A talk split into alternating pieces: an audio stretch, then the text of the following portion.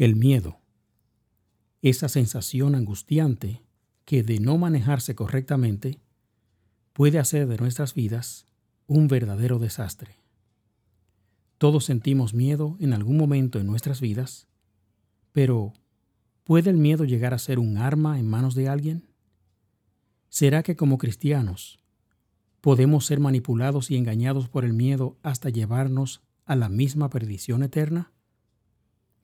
Bienvenidos a Así dice Jehová. Quédese con nosotros para considerar el tema de hoy, el verdadero Evangelio del Miedo.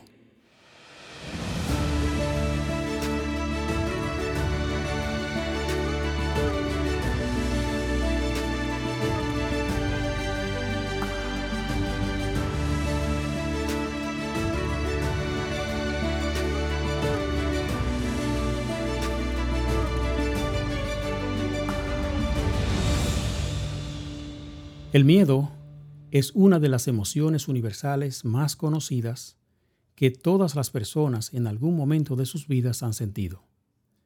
Se experimenta ante la realidad de un daño físico, emocional o de ambos.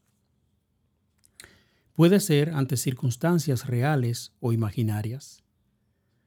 Y aquí tenemos dos definiciones sobre la palabra miedo. La primera dice, es una emoción desagradable provocada por la percepción de un peligro, ya sea real o supuesto, presente o futuro. La segunda definición dice, angustia por un riesgo real o imaginario. Vamos ahora a ver algunas variantes en las que se puede manifestar el miedo. Entre ellas está el terror, ansiedad, nerviosismo, preocupación, espanto, paranoia, susto, fobia, etc. No se limita solamente a los humanos, sino también al mundo animal. Por ejemplo, el gato o el perro, que se asustan cuando se enciende una licuadora o una aspiradora, o también se asustan con el ruido de un trueno fuerte cuando llueve. También tenemos miedo a diferentes cosas. Miedo a las alturas, a las agujas, al mar, al fuego, a la oscuridad, a los doctores, al futuro y algunos hasta a morir. Sentir, sentir, miedo en sí no es malo, pero dejar que nos domine sí lo es. Por ejemplo, ¿siente miedo el joven que quiere declararle su amor a su enamorada? ¿Siente miedo el estudiante al tomar el examen de la licencia de conducir? ¿Siente miedo el predicador joven al hablar en público por primera vez? ¿Siente miedo el astronauta al momento de lanzarse en un cohete al espacio? ¿Sentimos miedo de ir al dentista, a una cirugía? Por ejemplo, los discípulos de Jesús tuvieron miedo al ver que Él llegaba de noche caminando sobre el agua. Al poner el pie en la Luna en 1969, los latidos del corazón del astronauta Neil Armstrong era de 150 por minuto. Ahora veremos el miedo en varias circunstancias en la Biblia. Por ejemplo, Adán tuvo miedo de encontrarse con Dios después de haber pecado. Moisés tuvo miedo de levantar la cabeza ante la zarza ardiente que no se quemaba.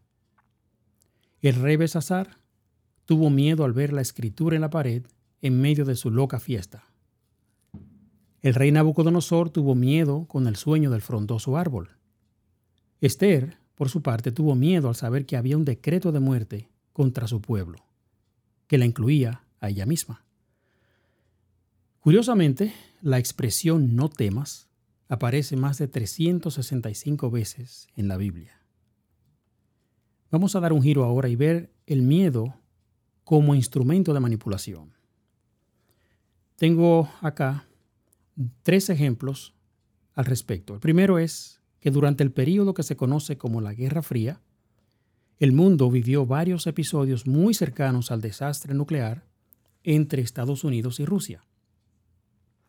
Ese fue un tiempo en el que la vida del planeta parecía depender del humor de quienes tenían acceso al famoso botón nuclear, por el enfrentamiento entre esas dos grandes potencias.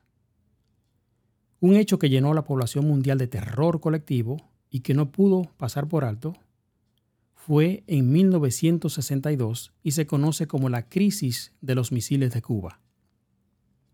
Esta crisis puso al mundo al borde de la aniquilación con armamento nuclear por un forcejeo entre las mismas dos potencias.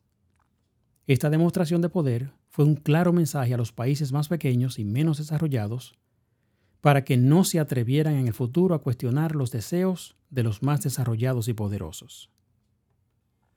En segundo lugar, tenemos el atentado terrorista de septiembre 11 del 2001, el cual fue usado luego como un pretexto por el gobierno estadounidense para irse a la guerra en Irak y Afganistán, y más adelante, ante el miedo del pueblo estadounidense de ser víctimas de otros ataques en su territorio, el pueblo renunció a muchas de sus libertades constitucionales a cambio de protección gubernamental, lo que abrió el camino para la creación y promulgación en ese mismo año, 2001, de la controversial ley conocida como Acta Patriótica, con sus muy conocidas consecuencias.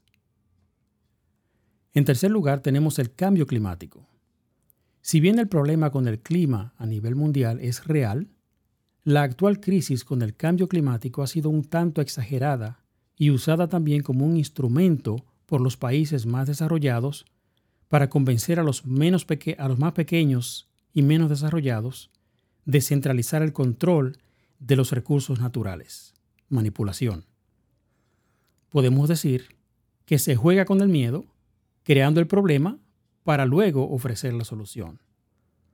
Respondemos así a la pregunta inicial, sí, el miedo puede ser usado como un arma estratégica para ejercer control. Vamos a dar un giro adicional al presentar el miedo como excusa para no predicar la verdad presente.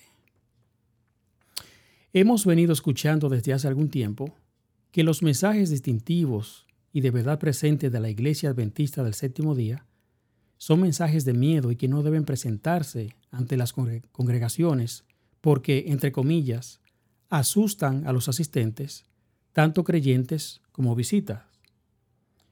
Se trata de sustentar esta corriente con la aseveración de que solamente debe predicarse sobre el amor de Cristo por los pecadores, como si el amor de Cristo fuese ciego, sordo o mudo.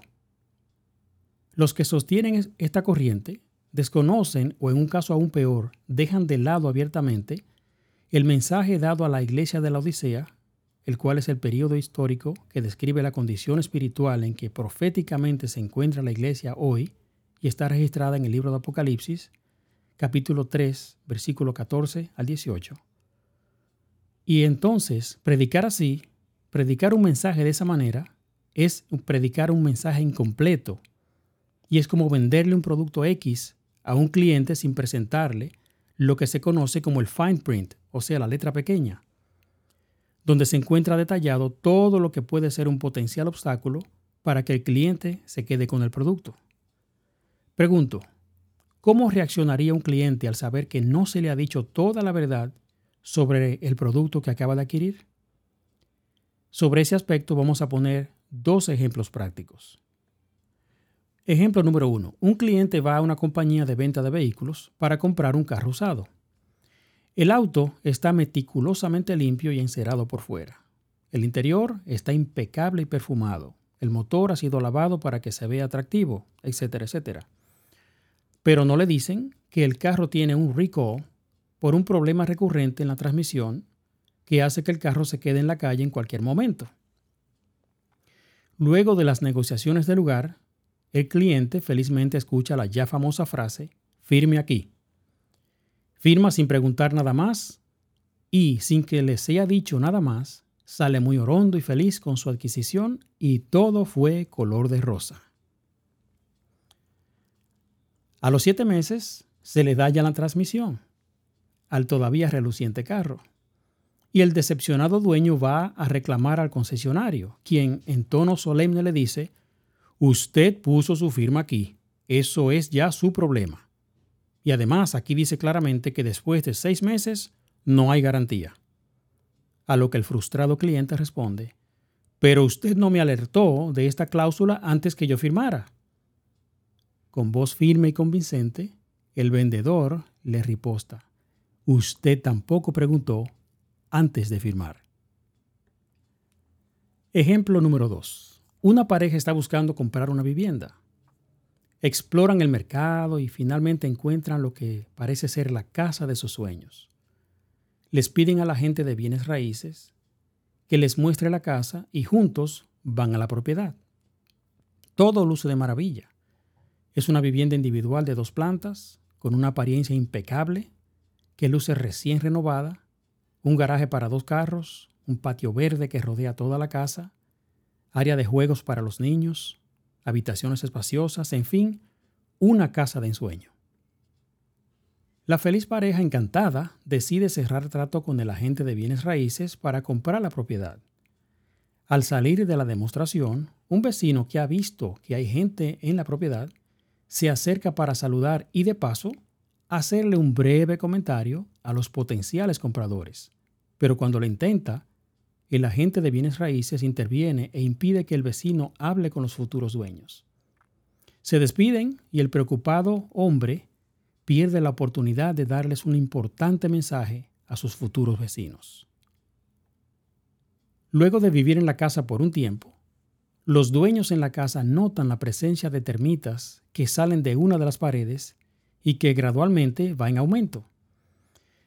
Deciden, en su angustia, llamar al exterminador de plagas, quien, con su experiencia, les recomienda quitar el recubrimiento de la pared y luego de una inspección minuciosa les pregunta si antes de comprar la casa pidieron los registros de fumigación de la propiedad.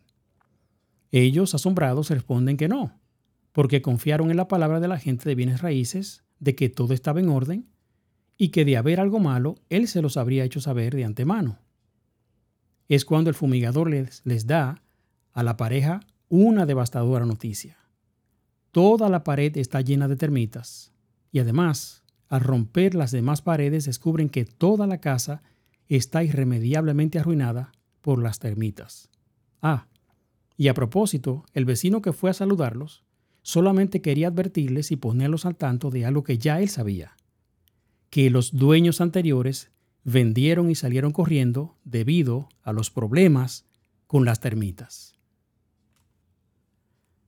Hay una frase muy conocida en la sociedad estadounidense que dice, The devil is in the detail. The devil is in the detail. El diablo está en el detalle. Estos dos ejemplos nos hablan de un mismo problema en dos direcciones.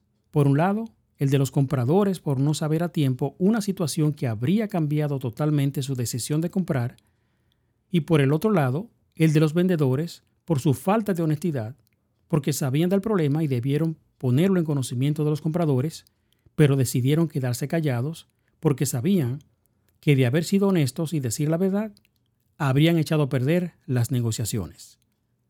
En otras palabras, en ambos casos, para no perder sus ganancias, los vendedores decidieron no asustar a los clientes. Tenemos entonces dos clientes despreocupados confiando su futuro a otra persona y dos vendedores ocultando información clave a los clientes. Bueno, usted podría decirme, bueno, pero en ambos casos existe la demanda en el sistema judicial. Pero déjeme decirle que en este mundo y en la abrumadora mayoría de casos, la tal llamada justicia, si es que llega, llega muy tarde.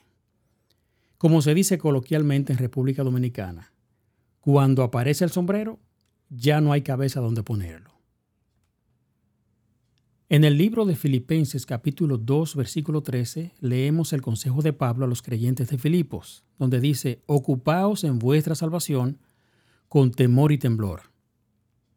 No podemos confiarle nuestra salvación a ningún ser humano ni dejarla al criterio de ningún dirigente religioso por más que confiemos en esa persona. Hay que cuestionar, hay que investigar, así como lo hacían los residentes de la ciudad de Berea en tiempos del apóstol Pablo, de quienes se dice que escudriñaban las escrituras para ver si las cosas que les predicaban eran así. Eso se encuentra en el libro de Hechos, capítulo 17, versículos 10 y 11.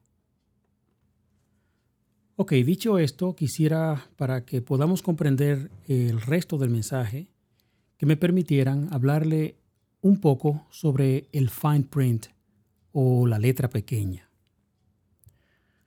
El fine print o letra pequeña es la parte de un acuerdo o contrato que generalmente contiene responsabilidades, limitaciones y restricciones, o sea, la parte que compromete de verdad. Y casi siempre está escrita en un lenguaje típicamente oscuro y en letras muy pequeñas. Siempre es puesta al final y camuflada para hacerla casi imposible de leer. Tenemos que mencionar que hay dos clases de fine print. Hay escrito y hay hablado en, lo que concierne al escrito, por ejemplo, eh, podemos ver el fine print al final de un contrato de, por ejemplo, 40 páginas para comprar un equipo electrónico de alta gama. Algo sumamente tedioso leer 40 páginas porque usted se quiere llevar su equipo para su casa.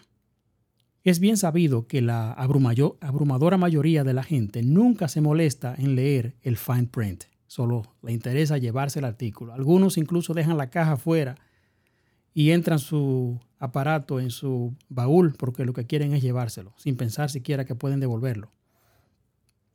O que se le presente un problema que tenga que devolverlo. En segundo lugar, está el fine print, que es hablado. Que este caso lo tenemos eh, cuando vemos comerciales de televisión o de radio, los cuales, después de anunciar el producto, detallan el fine print al final del anuncio, hablando rapidísimo que no se entiende nada de lo que dice, pero en el aspecto legal ya han cumplido. Escuchamos que dicen y ya han cumplido. Alguien una vez se tomó la libertad de grabar un comercial y reproducirlo en cámara lenta, o sea, bien lento para ver qué era lo que decía. Óigame, y descubrió que ahí había toda una maraña de responsabilidades y de trucos que la gente generalmente en tiempo normal no lo escucha. Habiendo dicho esto, tenemos que decir entonces que con el mensaje del Evangelio pasa igual. ¿En qué sentido? Bueno, es cierto que por definición la palabra Evangelio significa buenas nuevas de salvación y alegra las vidas de la gente al saber que es posible alcanzar la salvación. Pero el peligro de recibir un Evangelio a medias, sin presentar todas las implicaciones que conlleva ser un verdadero cristiano, hace que mucha gente ponga su firma donde dice firme aquí, pensando que todo será color de rosa a partir de ahí. Ponen sus firmas alegremente al enterarse de lo que dice Efesios capítulo 2 versículos 8 y 9, por gracia sois salvos. Pero puede ser que nadie nunca les dijo que el Evangelio también tiene su fine print o letra pequeña. Tres ejemplos. En 2 de Timoteo capítulo 3 versículo 12 dice, todos los que quieren vivir piadosamente en Jesús padecerán persecución. Jesús mismo en Juan capítulo 16 versículo 33 dijo, en el mundo tendréis aflicción. Y también Jesús mismo dijo en Mateo capítulo 16 versículo 24, si alguno quiere venir en pos de mí, niéguese a sí mismo, tome su cruz y sígame. Vaya letra pequeña. Muchos nuevos creyentes han abandonado las filas del adventismo poco tiempo después de ingresar, al darse cuenta de las implicaciones contenidas en el fine print del Evangelio y del mensaje adventista. Chocan de frente al conocer a fondo las creencias distintivas de este singular movimiento. Firmaron, por así decir, un contrato público con Dios y su mensaje a la hora de levantar su mano derecha en la ceremonia bautismal. Pero después dicen, oh, yo no sabía eso. Nadie me dijo aquello. ¿Cómo que no, puede, no puedo ir al cine? ¿Cómo que no puedo trabajar el viernes en la noche? ¿Cómo es eso? Estoy seguro de que entre los que escuchan este mensaje conocerán la historia del hombre que fue bautizado felizmente en la iglesia y luego fue visto tomando cerveza en el bar de su barrio. Alguien lo vio y le preguntó, oye, ¿y, qué haces aquí tomando cerveza? A lo que él respondió que estaba celebrando su bautismo. Obviamente no estaba cabalmente al tanto de que ya no le era lícito tomar alcohol aún para las celebraciones. Entonces, preguntamos, ¿cómo y cuándo se debe negociar el fine print? Esa letra pequeña del Evangelio y particularmente del mensaje adventista? Pues en los estudios bíblicos. Ahí es donde se debe hablar de los diferentes matices del cristianismo. Ahí es donde el candidato debe conocer a cabalidad las creencias del mensaje adventista con todos sus bemoles, como el teclado de un piano, que tiene teclas negras y blancas para completar la escala musical en su totalidad. Es en ese periodo de instrucción en donde el candidato tiene que entender a cabalidad las creencias fundamentales, especialmente las distintivas, que son las que nos separan del resto del mundo protestante. Esa instrucción, la del candidato, no puede ser a mucha velocidad como en los comerciales de televisión, porque tiene que ser asimilado cabalmente por el así decir comprador, que en este, en este caso es el candidato al bautismo. Reiteramos, tenemos un sagrado deber y es que al evangelizar nos toca hacerle saber a la gente sobre el fine print o letra pequeña del Evangelio, y que ese fine print está contenido en la serie de creencias distintivas que creemos y enseñamos como Iglesia Adventista del Séptimo Día. Y aquí es donde nos metemos en un verdadero problema. Porque para no asustar, entre comillas, a potenciales nuevos creyentes, tendemos a presentar un evangelio suave, de muy pocos problemas, y no hablar de temas como el juicio investigado, investigador en el cielo, el cual se hace para decidir todos los casos de la humanidad antes de la segunda venida de Jesús, la puerta de la gracia, que está a punto de cerrarse para siempre, y la lluvia tardía que está por derramarse sobre los que sean sellados y declarados fieles al Cordero. La herida de la bestia, de Apocalipsis 13, la cual está a punto de curarse y como consecuencia a punto de desatarse la más feroz persecución jamás vista contra los que guardan los mandamientos de Dios y tienen la fe de Jesús, según está registrado en el libro de Apocalipsis capítulo 14, versículo 12. También el llamado a que es hora de levantarnos del sueño porque el día de la redención está cerca, según Romanos capítulo 13, versículo 11. La marca de la bestia y la ley dominical descrita en Apocalipsis 13, versículos 15 al 17. La apostasía omega. El nuevo orden mundial. El anticristo. La lluvia tardía y el sellamiento. Y la lista se extiende. Un cristiano adventista del séptimo día que está instruido a cabalidad en sus creencias nunca se asustará con nada que puede oír proveniente del púlpito, a menos que lo que escuche sea abierta apostasía. Y tampoco hay que tener miedo de asustar, entre comillas, a nadie que nos visite en nuestros cultos, porque esas son verdades que nosotros hemos sido encomendados por Dios para darles a ellos. ¿Quién sabe si esa es la única oportunidad que tienen para escuchar una verdad que los puede sacar de la oscuridad espiritual antes que sea tarde? El verdadero evangelio del miedo es aquel que le oculta a la gente el fine print o letra pequeña para no asustarlos, porque allí hay información crucial que puede ayudarlos a hacer decisiones para cambiar sus vidas para siempre y estar listos para la tribulación final que ya casi se desata sobre este mundo. El verdadero evangelio del miedo es aquel que con su accionar priva a la gente de conocer la verdad presente que es lo opuesto totalmente al mandato que se nos ha encomendado de predicar el mensaje de los tres ángeles. Y tenemos tristemente que decir que es una pena, porque en vez de escucharse la clara y potente trompeta de la verdad presente,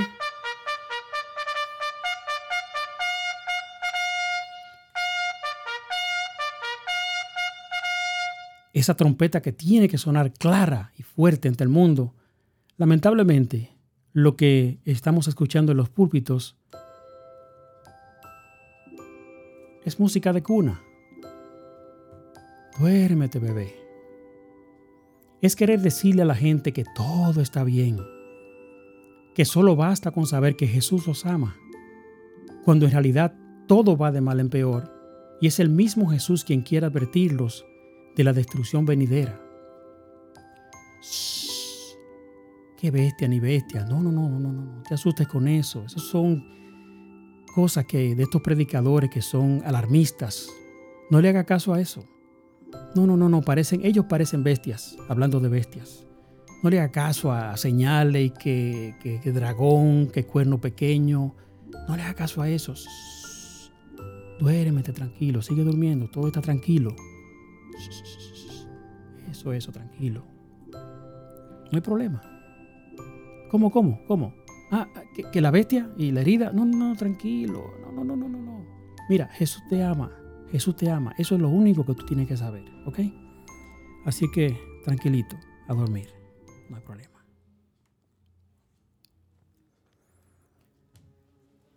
Voy a poner un ejemplo. Cuando es inminente que un avión va a caer, el capitán da la orden, da la orden a la tripulación para preparar a los pasajeros para esa caída o aterrizaje forzoso.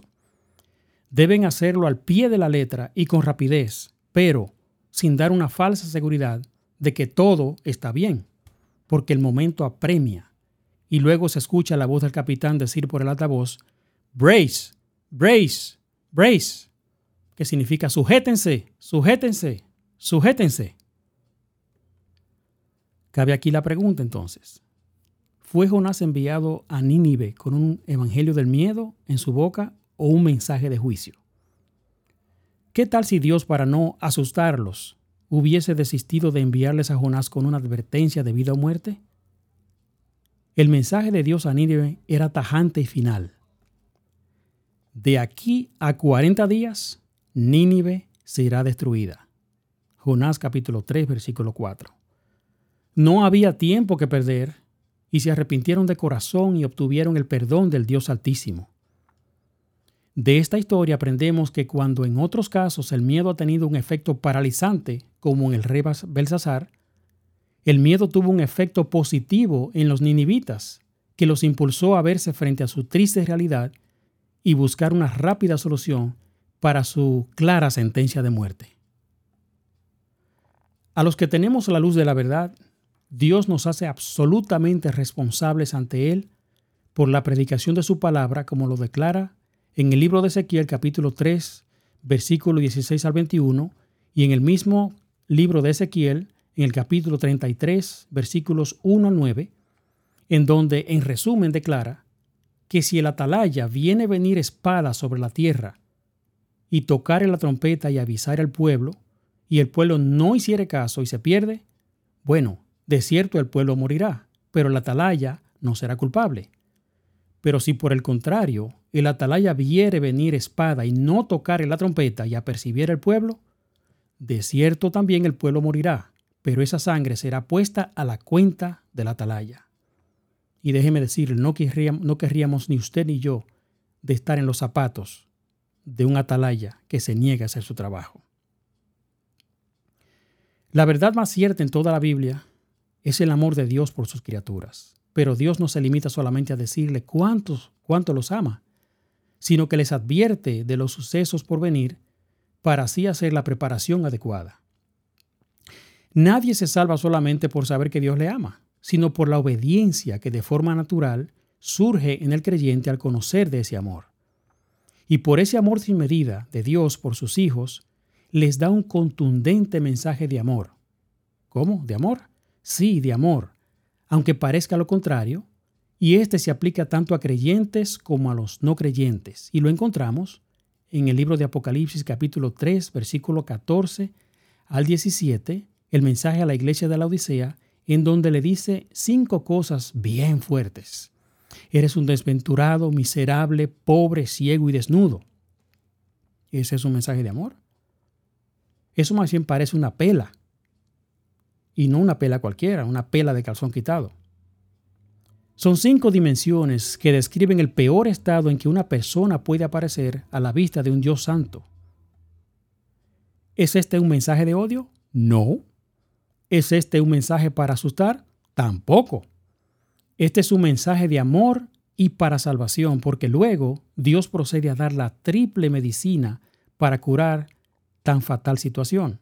Está en el versículo 18 donde dice, yo te aconsejo que de mí compres oro refinado en fuego, vestiduras blancas y colirio para tus ojos. Como notas finales, quiero comentarles lo siguiente. El mensaje auténtico de la Iglesia Adventista del Séptimo Día no es ni de miedo ni, de fatalismo, sino de advertencia y salvación. Todos aquellos dirigentes de cualquier nivel que están cerrando los púlpitos a los mensajes de verdad presente tendrán que vérselas de frente con Dios por haber dejado morir de hambre de la palabra a sus congregaciones, por haber guardado la luz que ha sido concedida a este movimiento profético que constituye la Iglesia Adventista del Séptimo Día, y por haber actuado como perros mudos y atalayas ciegos e infieles, como lo describe el profeta Isaías en su libro, en Isaías capítulo 56, versículo 10 y 11. Las luces indicadoras de un vehículo están ahí para indicar al conductor cuando algo necesita atención y cuando hay algo que, está mal, que necesita, necesita atención, pero se puede esperar más tarde, generalmente son de color amarillo. Pero cuando hay que hacer algo inmediatamente, esas luces son de color rojo. La intención del fabricante no es asustar al conductor, sino de advertirle sobre una situación anormal que requiere su entera e inmediata atención. Ah, me va a decir el conductor que para no asustarse, le va a desconectar todas las luces rojas para que no lo asuste. Cuando lo que está haciendo con eso es dejando de recibir el mensaje crítico para que su vehículo no se le dañe. Así sucede con los mensajes de la verdad presente. Estos mensajes de verdad presente equivalen a las luces rojas porque requieren atención inmediata de la gente. Concluimos con una cita de Elena G. de White que dice así. Son muchas las verdades preciosas las contenidas en la palabra de Dios, pero tenemos que predicar la verdad presente que es la que el rebaño necesita, porque esta es la que tiende a unificar al rebaño y santificar el alma. Necesitamos dar la alarma a voz potente y esa alarma está contenida en la última verdad de Dios para este planeta, que es verdad presente, contenida en el Evangelio eterno y trazada con claridad y sin rodeos en el mensaje de los tres ángeles de Apocalipsis 14 la cual con la unión del mensaje del cuarto ángel de los versículos 14 al 17 es el mensaje de la cosecha final y que da el fuerte pregón, iluminando la tierra con su gloria durante los eventos de la lluvia tardía que madura la cosecha para la siega final. La voz de alarma será dada por hombres escogidos por Dios. Esto se encuentra en el Evangelismo, página 127.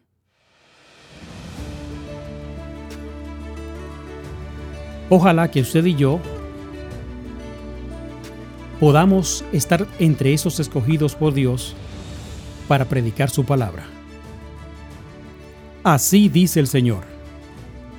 Y será predicado este Evangelio del Reino en todo el mundo para testimonio a todas las naciones, y entonces vendrá el fin. Mateo capítulo 24, versículo 14. Dios les bendiga y hasta la próxima.